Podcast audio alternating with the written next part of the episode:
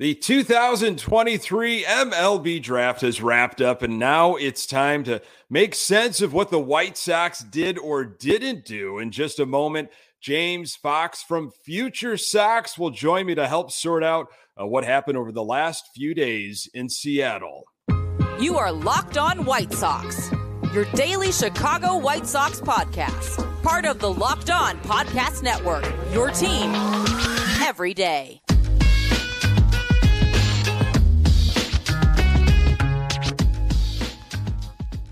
Hey, Sox fans, welcome back to Locked On White Sox. Thank you for making Locked On White Sox your first listen each and every day. We're free and available on all platforms. Follow us on Twitter at Locked On Sox. Also, subscribe to our YouTube channel. Just search Locked On White Sox. Hey, I'm your host, Nick Morawski, a lifelong, die-hard Chicago White Sox fan, recording this podcast just blocks from the ballpark in beautiful Bridgeport. Uh, you can find me on Twitter at Nick underscore uh, GGTV. Locked On White Sox is part of the Locked On Podcast Network, your team every day.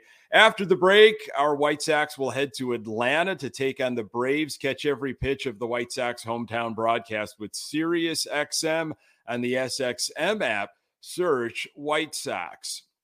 Uh, James Fox from Future Sox uh, joins the podcast to try to make some sort of sense of what the White Sox did in the recent MLB draft. James, welcome back to Locked On Sox.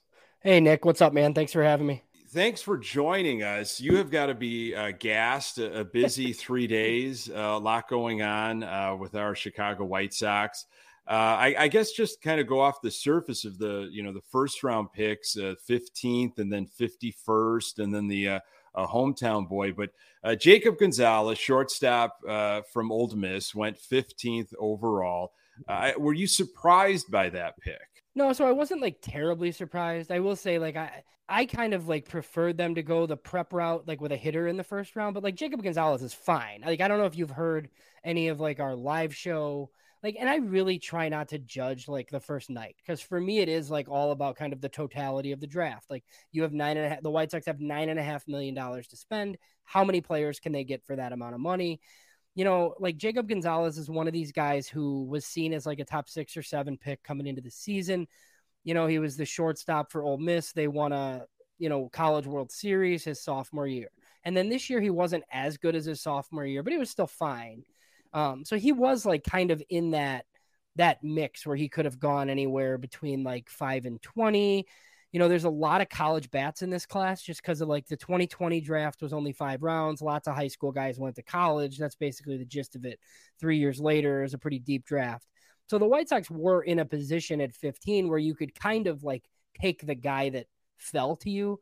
And it sounds like that's what they did. You know, they were very, I was on the conference calls, like Mike Shirley really just kind of likes this guy. You know, they like that his, you know, his father's a high school coach in California and he's just kind of always performed and always been good. You know, lots of people think he stays at shortstop. Um, you know, it's maybe like 25 home run power, like at its peak, and he's got big time on base skills and he's left handed. Now, there are some, you know, I don't know if you've watched, like the swing is, interesting. I guess I'll say, you know, he mm-hmm. does, he kind of steps in the bucket a little bit and there's some issues with it, but it hasn't stopped him from performing like with wood and aluminum, like as far as like in college. So, look, I wouldn't be surprised if they have to like tweak the swing a little bit.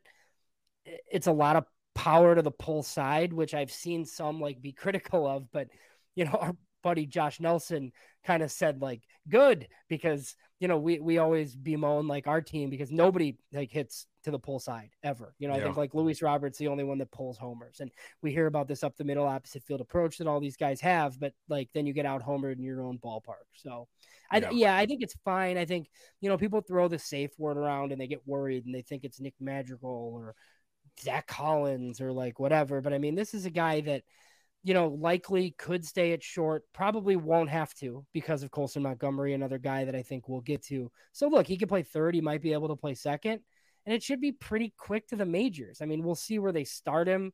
My guess is he plays in Kannapolis like to start, but I don't know how long he's there. I mean, this is a guy that should spend the majority of his 2024 season like in Birmingham And if he's good there, like we could see him pretty quick. I think 2025 makes some sense. And he, you know, at that point, he's on basically the same trajectory as some of these other top prospects in their system. Why is it a waste of time to get hung up on the fact that he's a shortstop and we've got Colson Montgomery and we've got Popeye Rodriguez and we've got Tim Anderson at the big league level? Why, why is that a waste of time to fixate on the shortstop position? Just because I think if you take shortstops all the time, like they can all play somewhere else, right? Most of them can play third or second. Some of them could play center, and if worst case scenario, like they can probably play an outfield corner. You know, it's the issue when Jake Burger happens to be the best player at your spot, right? Like Andrew Vaughn was a no brainer at the time. I, he's underachieved quite a bit, but he's still, you know, he's like a decent big leaguer. But I mean, like with a Jake Burger, like you take a third baseman, they're playing first if it doesn't work out, right? So as long as like you're keep taking shortstops and center fielders because they can play everywhere. You know, you could take a bunch of shortstops. I feel like if you like following the international market, like those kids, like they're just they're all shortstops, and none of them play there. Like if they make it to the majors, but they're all shortstops when they sign. Yeah. Yeah, I like the lefty bat for sure. Um, and uh, uh, Grant Taylor uh, at number 51 um, had a Tommy John surgery recently, I think, but uh, some of the stuff I read, uh, still, they loved what he like his upside and what he can bring. Uh, your thoughts on on Taylor? Yeah, so like I'm I'm generally like okay with this. Like it is a little bit risky because I feel like we we kind of like I guess as like an entire industry like look at Tommy John and we're like, "Eh, whatever," right? Like they just they always everybody has it and like they always come back from it. Um, so the White Sox like haven't been afraid of it. They've taken a lot of guys like this. The thing with Grant Taylor is he just he hasn't really started that much, even though he was like projected to do so. So he was in the bullpen last year for LSU. Then last fall, uh, or he was great in the Cape Cod League starting, but I mean, that's like 40 some innings. Then he was great in fall ball to the point where he was rivaling Paul Skenes, who was the number one pick in the draft. Like this guy's nasty. He was, you know, there was a lot of people who thought Grant Taylor was going to be like a top 25 pick this year. And then he blew out in February. So, you know, you look at at draft grades, like Baseball America had him at 80, and MLB Pipeline, I think, had him, you know, like 102, like stuff like that. So, like, you know, that's not false, but the White Sox obviously like think he's better than that, and they're fine waiting. He's not going to pitch this year. You know, we'll see how many innings he can get next year. So, you know, it, it's just like a gamble that I'm okay with. I was on the conference calls with Mike Shirley after, and look, we don't know that he's right, but he he said after night one that he felt like the White Sox got two first rounders that night. So, yeah.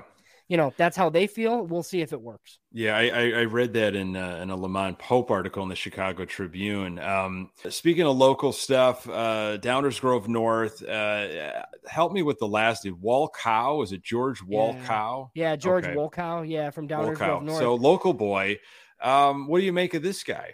So very interesting. He's like a kid that we heard a lot about. Um, so he's 17. Like he's mm. he's not going to be 18 until January. So he reclassified into this class. He was going to be one of the top prep players in the area for next year's draft class. He reclassified, graduated high school early, got into this class. Um, you know, there are issues. It's lots of swing and miss. Um, you know, the swing can get long, but it's massive, like raw power. And this guy is like 6'7, 240 already. You know, the wow. White Sox are going to send him out as an outfielder. I'm guessing this bonus is like over, it's over a million for sure, probably like 1.2. He had a commitment to South Carolina, but look, he clearly wanted to turn pro. I don't know if, you know, the White Sox had some other targets that maybe they missed on, but you know, they had some money laying around. And the way the story goes, like, you know, the area scout, JJ Lally, same guy who was basically credited with Noah Schultz last year, called up and he's like, "Look, this is what we have. This is what we can do. Like, we're willing to do it." And the kid and his advice, you know, the kid basically took it. So, yeah, this is this is an interesting one. I mean, this is where the baseball draft is weird because he's a seventh rounder, but he's you know he's one of their top four picks for sure. Like if you took this guy in the second round, nobody would have like batted an eye. It would have been, oh, okay. And then you push some of these other guys down further, and then it does. You know what I mean? It's mm-hmm. it's not the NFL draft. That's why I always look at the totality of the picks. And over the next couple weeks here, I'll tweet out the bonus amounts, and I usually like to stack the class by how much they're paying each guy. That that's a better reference than what round guys were taken in. This one's exciting. Um, but he's you know he's going to Arizona. He's probably a two year rookie ball guy, so he'll be in their top thirty prospect list somewhere, probably in the middle of it, like in that ten to twenty range but this is a you know this is a guy that's that's going to take quite a while obviously. You mentioned uh, mike shirley's name a few times and um, and after the break i just want to pick your brain about uh, are the white sox heading in a better direction under mike shirley? And uh, what are some other names uh, to look for from this draft class? So more on that uh, in a moment uh, with james fox Today's episode is brought to you by Sleeper. Sleeper is a fantasy sports and real money uh, gaming app focused on bringing people together through sports and gaming. Uh, Sleeper Picks is Uh, a real money product that connects friends over picks. Choose two to eight of your favorite players from pregame, live, or even across different sports. Pick higher or lower than the predicted stats. Only on Sleeper can you get up to 100 time payouts. Share with your friends and get rewarded together. Swing for the fences on Sleeper picks, and you could win up to 100 times your money. Use promo code LOCKED ON, and Sleeper will match your first deposit up to $100. Predict the hottest baseball stats like home runs, hits, strikeouts, and much more to cash in on your daily fantasy baseball skills. Use promo code locked on, and Sleeper will match your first deposit up to $100.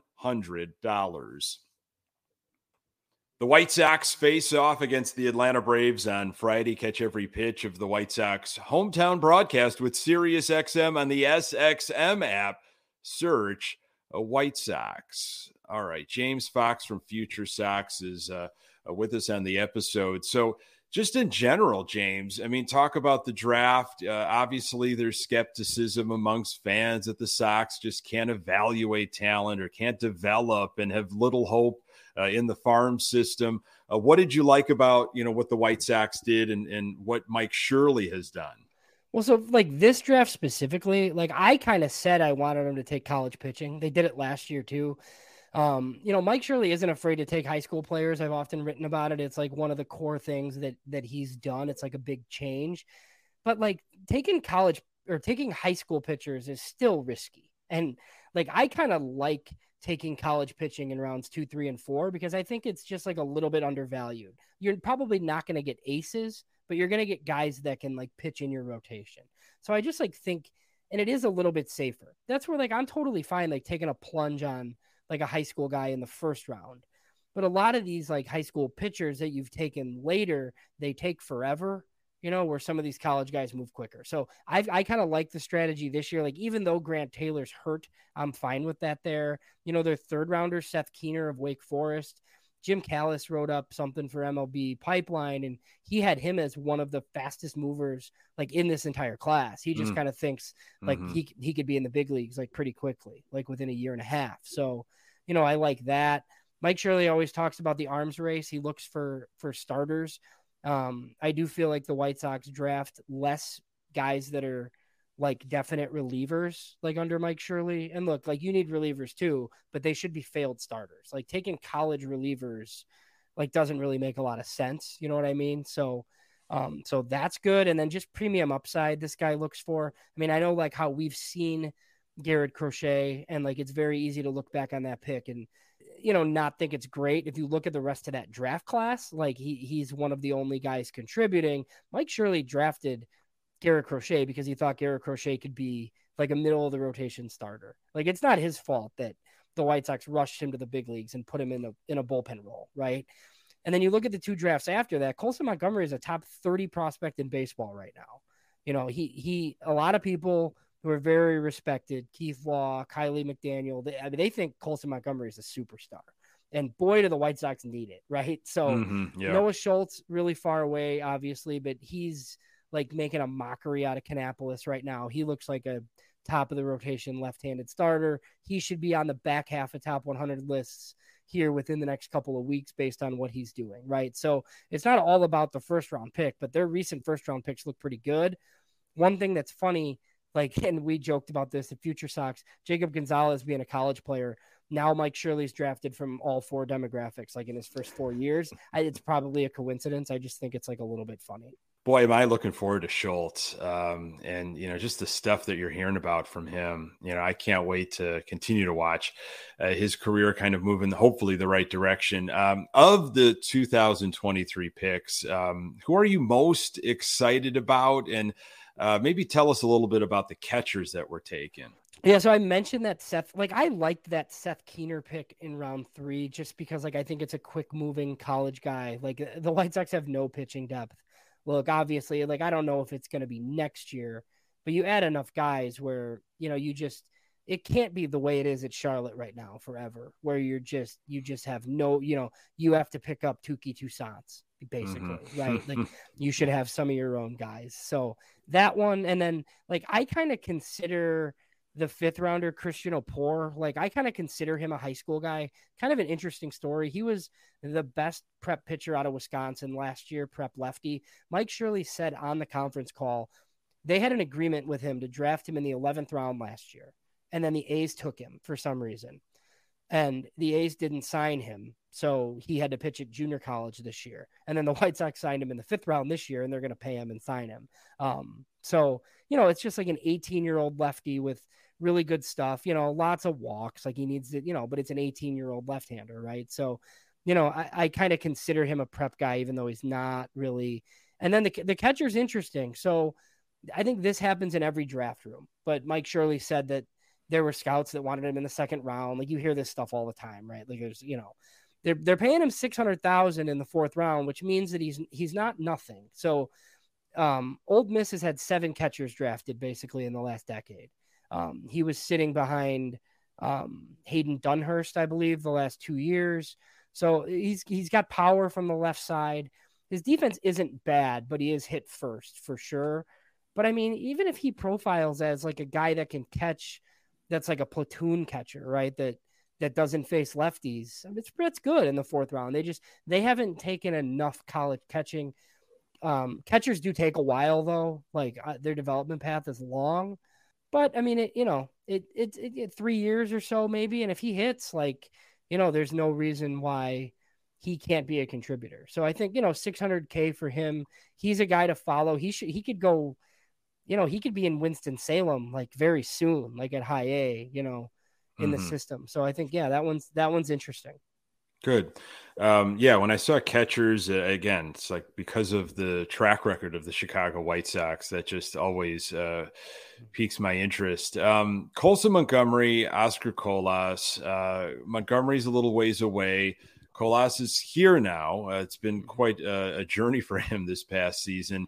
I mean, what's the future like for these guys? Is is Oscar Colas going to be your right mm-hmm. fielder of the future? And when could we maybe see Montgomery at 35th and Shields? Yeah, I mean, like Colas better he he needs the rest of the season, right? Like I kind of feel similarly about Lenyn Sosa. Like, mm. look, it's been 103 at bats and it hasn't been good. It, it hasn't been. And like I, I'm not buying Lenyn Sosa based off success at Charlotte. Everybody hits at Charlotte, but he really hit at Birmingham.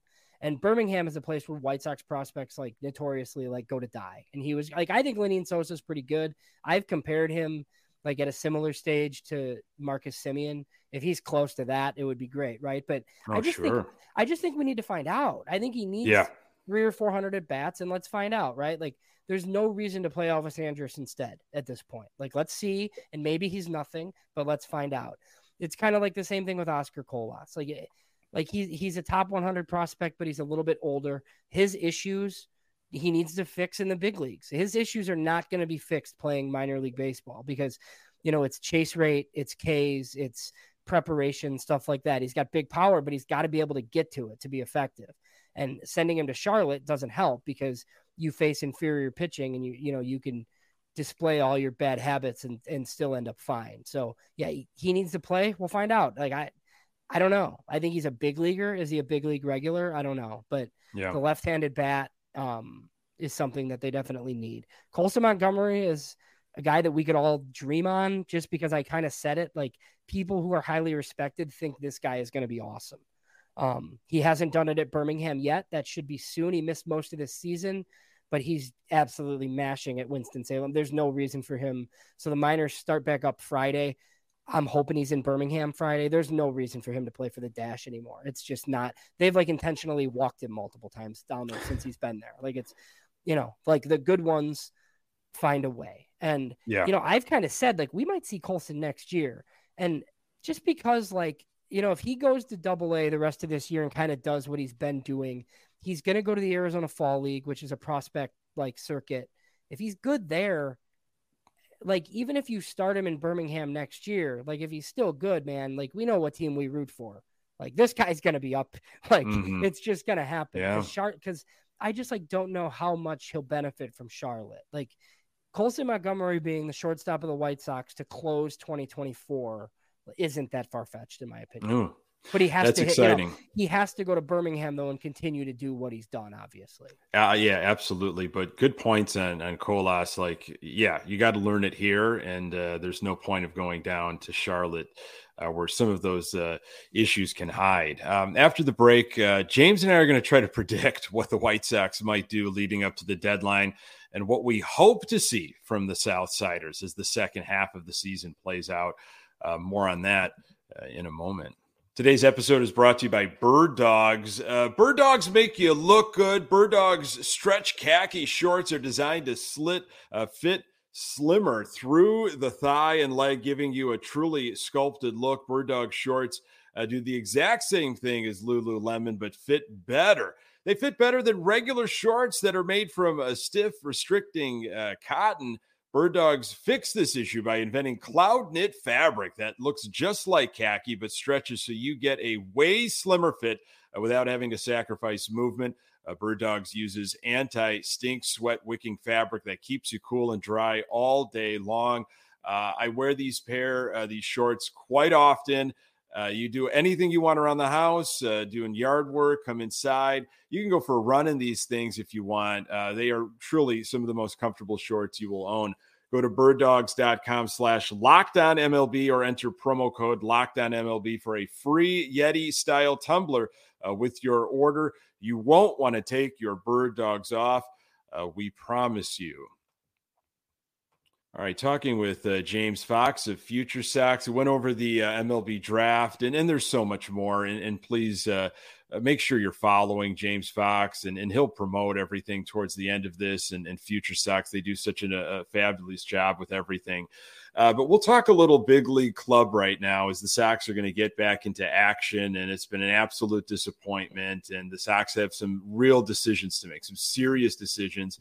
And there's 15 games before the trade deadline, and I really believe that a lot of those decisions have been pretty much made already. Now it's just getting down to the uh, you know, to the uh, brass tacks of it all and the details of different uh, uh plans, perhaps. Uh, James, what direction do you see the Sox uh, going in with regards to personnel decisions as the deadline approaches?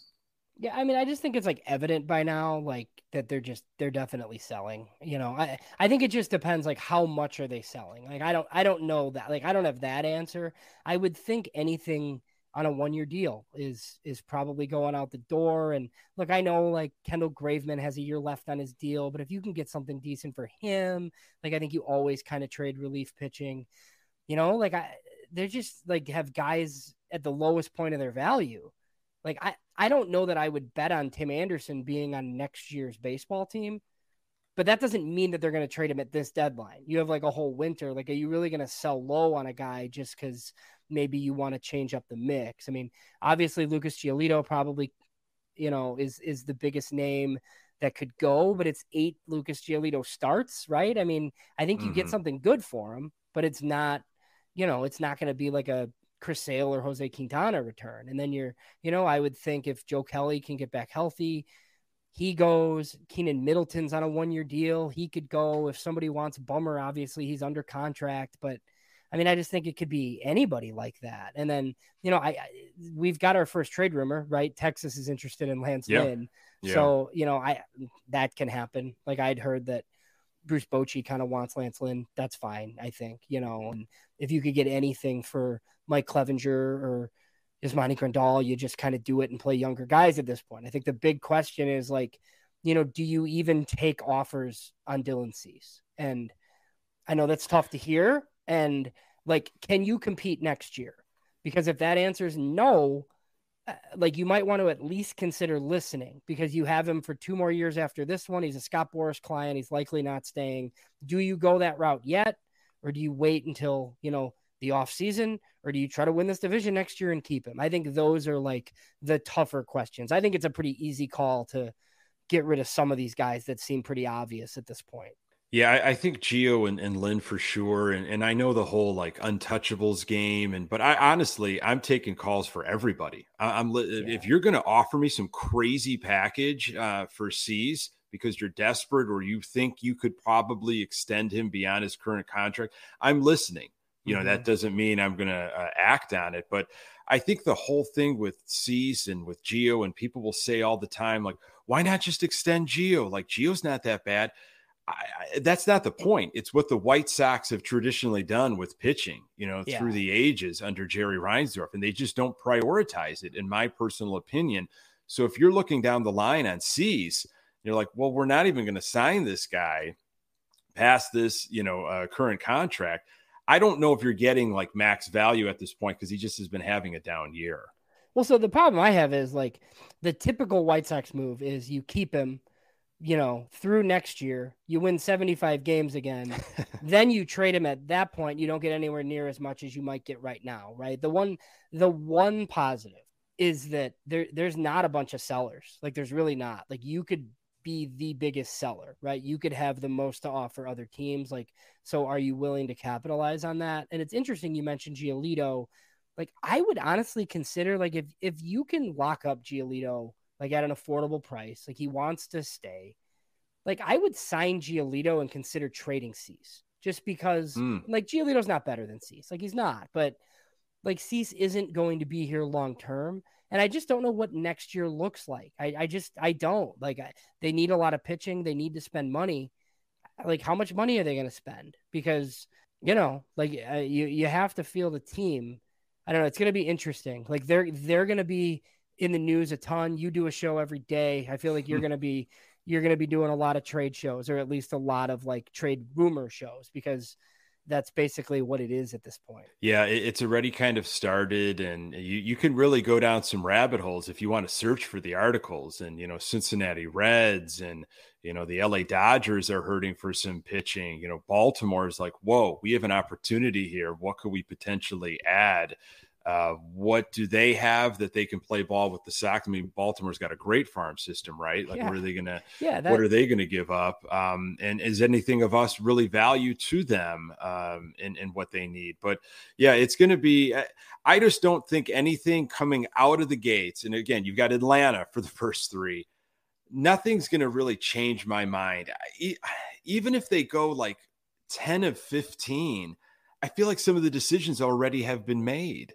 Yeah, I, I think they've decided, and and like I feel like at this point, like what Cleveland, like if Cleveland plays 500 the rest of the way, like they're gonna win the division easily. It seems like, right? Like you just you have to play so far like above what you've shown that you can play. Like it, like if you told me that everybody could start at zero like I might take mm-hmm. the White Sox, you know, I might yeah. because you yeah. know, but but it doesn't work that way. Like you've yep. dug yourself this hole that you're like they've what they've been basically 500 since then, mm-hmm. which ba- which would have them in the division race, but you yeah. started seven and 20. You, you know you can't do it, and you know th- those games. I always say, man, those games count just as much as the other ones. I got lots of buddies that are like, oh, it's early, it's early, yeah, but the losses still count, man. Like and Pedro Grifol even said it. Like you can definitely lose a division in April, and I, I think they did, and it's going to lead them down the path of selling. And look, Rick Hahn never says anything, but he seems resigned to you know the fate that they're they're they're going to be moving pieces. I think here pretty shortly. Yeah, there, there's just been a lot of smoke, uh, a lot of smoke, uh, especially around Giolito. So uh, yeah, I, unfortunately, I think that's what we're going to be watching more than um, the absolute play. And then once football starts, obviously, it's going to turn all attention to the Chicago Bears, uh, which it usually is normally. And uh, the White Sox will be just an afterthought, except for the diehards, for the people that still want to bash their head against the wall and talk about them regularly. Um, James, uh, absolute pleasure, buddy. You bring so much to this podcast. You're a wealth of knowledge. Uh, please uh, promote where we can find you and all the great work you do. Yeah, so just you know on Twitter, it's it's there if you're watching on YouTube at James Fox nine one seven, and then I'm over at at Future Sox. We've you know been partners with Sox Machine here for a good bit, like two years with Jim and Josh and everybody else over there. It's been great. So you know, me and Mike Rankin do the podcast every week. We usually drop on Tuesdays, but we've had some extra shows just with the draft and draft guests and stuff too. And you know, we've we've added a a second podcast with Elijah Evans where they kind of they do more like about like the minors games and stuff like that where me and Mike are pretty guest intensive. So, yep, that's where uh those those are my outlets. So, thanks Nick. Awesome. Thanks for having me. Man. Yeah, absolutely. Thank you so much, James. Really appreciate it, buddy. Folks, thank you so very much for making this podcast part of your daily routine. You can find the Locked On White Sox podcast absolutely everywhere. You find your podcasts. Uh, we're on Twitter at Locked On Sox. You can find me on Twitter at Nick underscore GGTB. Don't forget to subscribe to our YouTube channel. Any questions, comments you have, get them in for a future mailbag episode, locked on Sox at gmail.com. Our White Sox take on the Atlanta Braves in Atlanta uh, starting on Friday. Catch every pitch of the White Sox hometown broadcast with Sirius XM on the SXM app. Uh, search White Sox. Thanks for making Locked On White Sox your first listen every day. And hey, everydayers, you know who you are. I really appreciate it on the next episode. Uh, we'll get you ready for that White Sox Braves series as the Sox take on the best team in baseball. Appreciate you making time for the Locked On White Sox podcast. I'm Nick Morawski. Until next time, Go Sox.